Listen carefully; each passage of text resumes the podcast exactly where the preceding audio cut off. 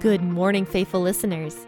You have tuned in to the P40 Ministries podcast, the one place where you can get a daily explanatory Bible reading to start your day strong. This is your host, Jen, bringing you a brand new episode out of Matthew.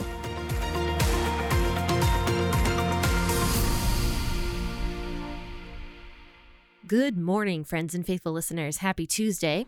You have tuned into the P40 Ministries podcast, and this is your host, Jen. Now, today we are in Matthew chapter 16, verses 1 through 20. I'm going to be reading over half of this chapter here. One thing I'm trying to do is line up scriptures so that when Easter comes around, we are near Jesus' death and resurrection. So that is why I'm going to try to quickly get through Matthew chapter 16 over the next couple days rather than breaking it into smaller sections, just so that we can almost journey with Jesus through his death and resurrection on the days that it actually happens. But we'll see if I make it work. I don't know yet. but go ahead and turn in your Bibles to Matthew chapter 16, verses 1 through 20. As always, I will be reading out the WEB version of the Bible or the web version, but you can read out of whatever version you usually read out of. The Pharisees and Sadducees came and testing him, asked him to show them a sign from heaven. But he answered them, When it is evening, you say, It will be fair weather, for the sky is red. In the morning, it will be foul weather today, for the sky is red and threatening. Hypocrites! You know how to discern the appearance of the sky, but you can't discern the signs of the times. An evil and adulterous generation seeks after a sign, but there will be no sign given to it except the sign of the prophet Jonah. He left them and departed. The disciples came to the other side and had forgotten to take bread. Jesus said to them, Take heed and beware of the yeast of the Pharisees and Sadducees. They reasoned among themselves, saying, We brought no bread. Jesus, perceiving it, said, Why do you reason among yourselves, you of little faith, because you have brought no bread? Don't you yet perceive or remember the five loaves for the five thousand, and how many baskets you took up? Or the seven loaves for the four thousand, and how many baskets you took up? How is it that you don't perceive that I didn't speak to you concerning bread?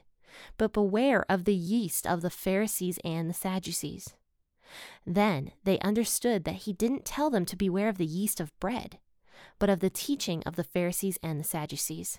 Now, when Jesus came into the parts of Caesarea Philippi, he asked his disciples, saying, Who do men say that I, the Son of Man, am?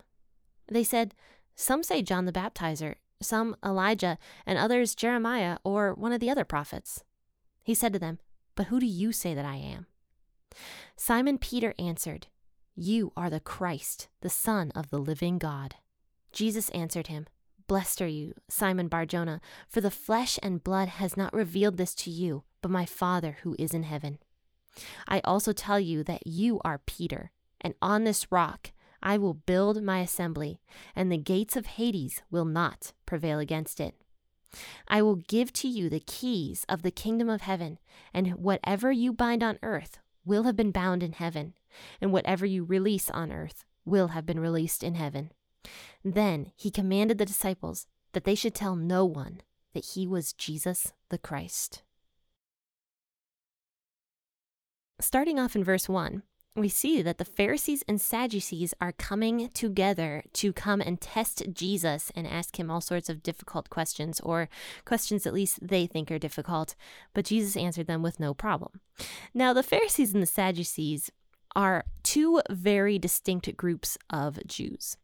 The Pharisees and Sadducees were actually enemies with each other and didn't like each other. So the fact that they are coming together to test Jesus shows how scared they are together as a group.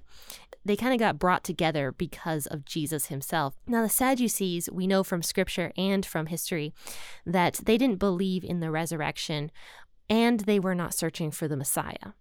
Now, the Pharisees believed in both of those things. They were searching for the Messiah and they believed in the resurrection of the dead. So, because of these two conflicting opinions between these two groups, they kind of hated each other. But now here they are together, teaming up and asking Jesus all these stupid questions. And they ask him to show them a sign from heaven. So, not a sign from earth, because Jesus had already done all these signs on earth. He had healed the sick, he had fed so many thousands of people, and he did that twice.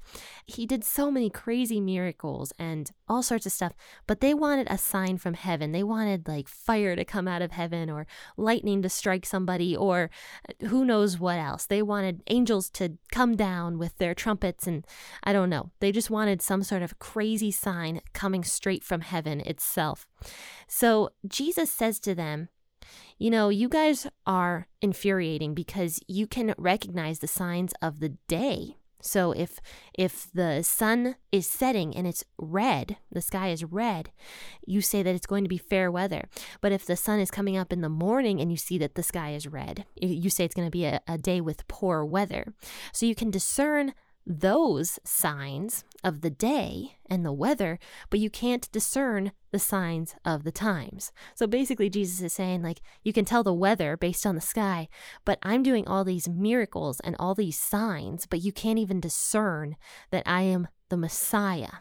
The Son of God. And he says that to them. Now, he doesn't mention that he is the Messiah, the Son of God. In fact, he doesn't mention that pretty much at all. There was very few occasions where he did mention that fact. And that was because We'll talk a little bit more about that later, but that was because it was not Jesus's time yet for the people to really understand that he was the Messiah. In fact, he called this generation that he lived in adulterous and sinful and evil because they could not understand what was directly in front of him.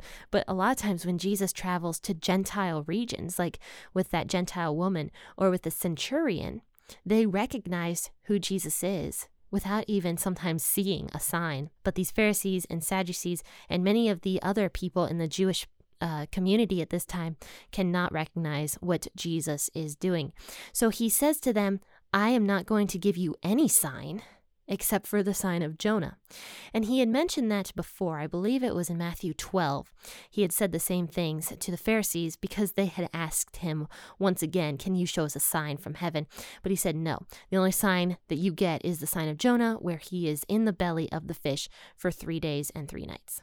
And he repeats himself once again.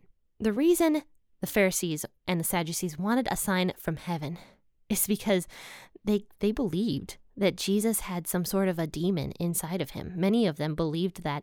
In fact, they had mentioned that, you know, like he's casting out demons with the help of Beelzebub, the demon, you know, Satan himself. And Jesus yelled at them for saying that, like, look, you cannot blaspheme the Holy Spirit, which is what you're doing.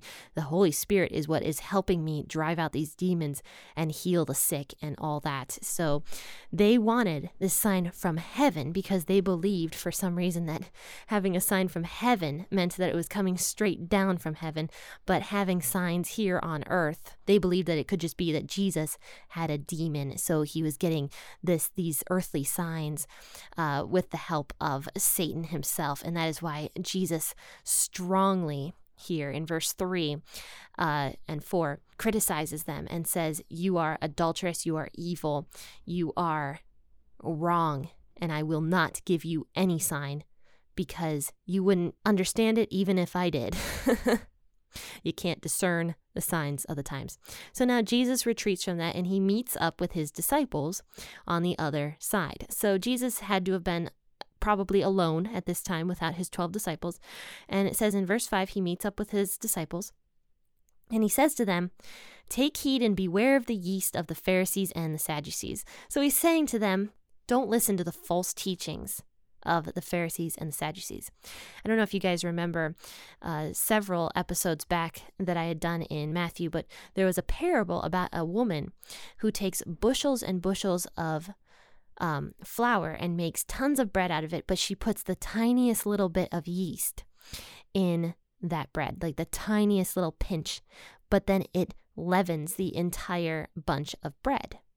Now, Jesus is almost referring to this this parable because that is what the Pharisees and the Sadducees are doing. The Pharisees and the Sadducees are corrupting everybody. They are uh, ruining the whole bunch of bread with their false teachings and their false doctrines. You know, not everything they taught was false. You know, they did teach the law, but they added so much garbage into it and and sin and uh, and all sorts of trash into it that ruined the whole bunch of bread.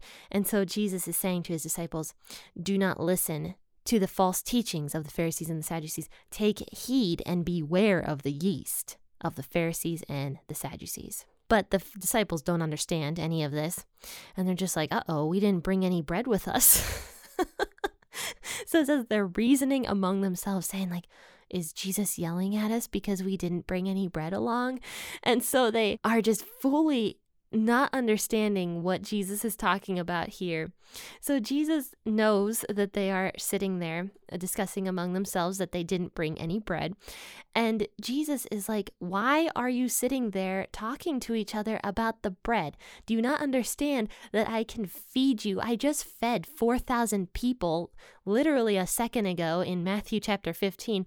And I also fed 5,000 people with nothing but a few loaves of bread. I can feed you guys. Why are you reasoning about the bread? I'm talking about the Pharisees and the Sadducees. So he kind of scolds them a little bit, and it's kind of funny in verses 8 through 11. So finally, in verse 12, the disciples understand what Jesus is talking about. Um, and it says in verse 12 that they understood that he wasn't talking about them to beware of the yeast of bread, but of the teaching of the Pharisees and the Sadducees. So after this, Jesus and his disciples are traveling and they go to Caesarea of Philippi, which was a primarily Gentile region. And while he's traveling with his disciples, and likely this was a less populated spot as well, so he probably would have had more time to teach his disciples and be with them rather than have tons of multitude surrounding him all the time, he says, who do people say that I am? And they say, you know, some say that you are John the Baptist back from the dead. Some people say Elijah or Jeremiah or any of the other great prophets. And this is an interesting response. This kind of shows how I don't want to say the word ordinary that Jesus was, because he wasn't ordinary, but inconspicuous, I should say, that Jesus really was. He didn't claim all the time that he was the Son of God or the Messiah to all these multitudes of people. Yes, he did heal people, but Elijah and Elisha did miracles. They were some of the old prophets and they performed miracles. So people believed that Jesus was a prophet who was given this God given ability to heal and perform these great miracles. Now, not everybody believed that because it does say in Matthew 15 that when Jesus was on the mountain healing people that the people were marveling over Jesus's ability to do, to do this stuff. So I'm sure that the people that saw Jesus performing these miracles potentially knew that there was something more happening than just the fact that he might be an old prophet or a new prophet and have these God given abilities, but maybe that he was, in fact, the Son of God. Now, I'm not saying that that is the truth, but most people in the area knew about Jesus and believed that he was potentially just a resurrected prophet of old, or maybe a new prophet, but they didn't believe that he was the Messiah or the Son of God.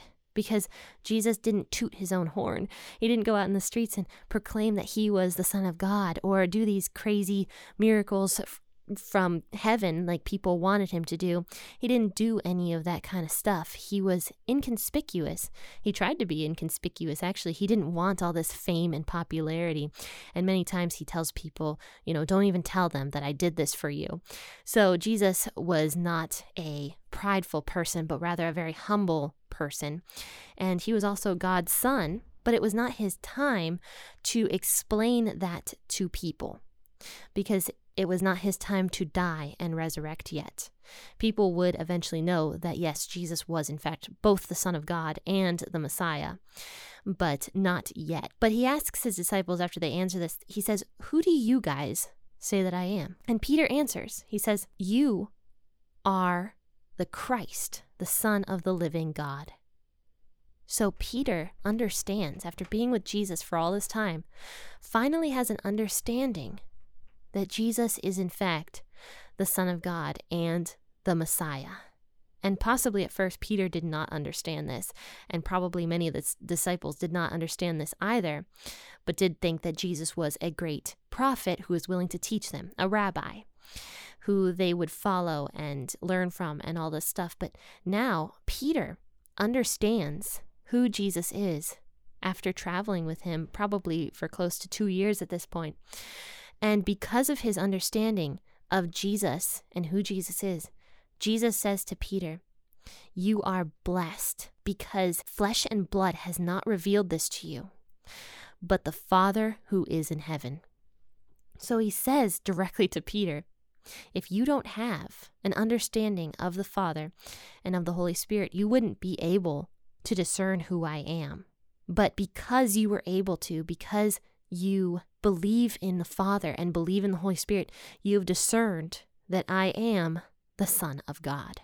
And you are blessed because of that. And he says, You're now named Peter. And I believe it is from the Greek word um, Petros, which means stone or rock.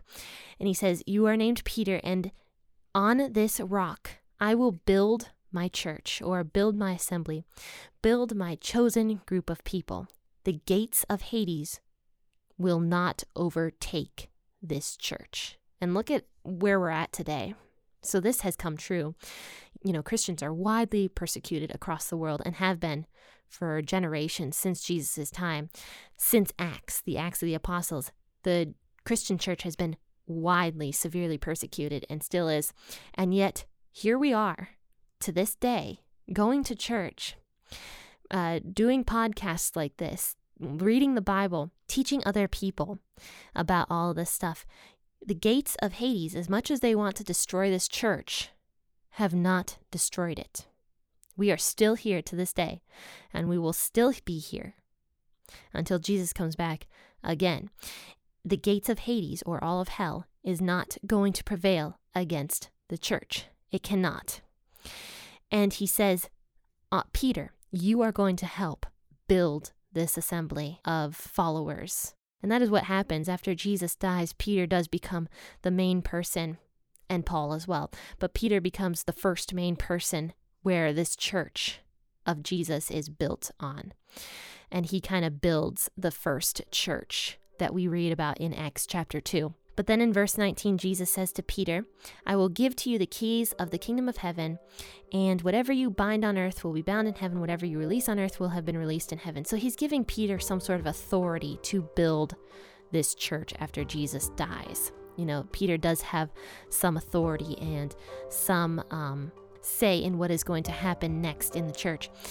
But then, after this, he commands his disciples that they should not tell anyone that he was Jesus the Christ or the Messiah. The Christ is another name for the Messiah. So, like I said earlier, Jesus did not want to be recognized as the Messiah yet because it was not his time to be recognized as the Messiah. If people knew that he was the Messiah, they would try to force him to be the king. And Jesus was not going to allow that to happen. So he just says, Keep quiet about who I am.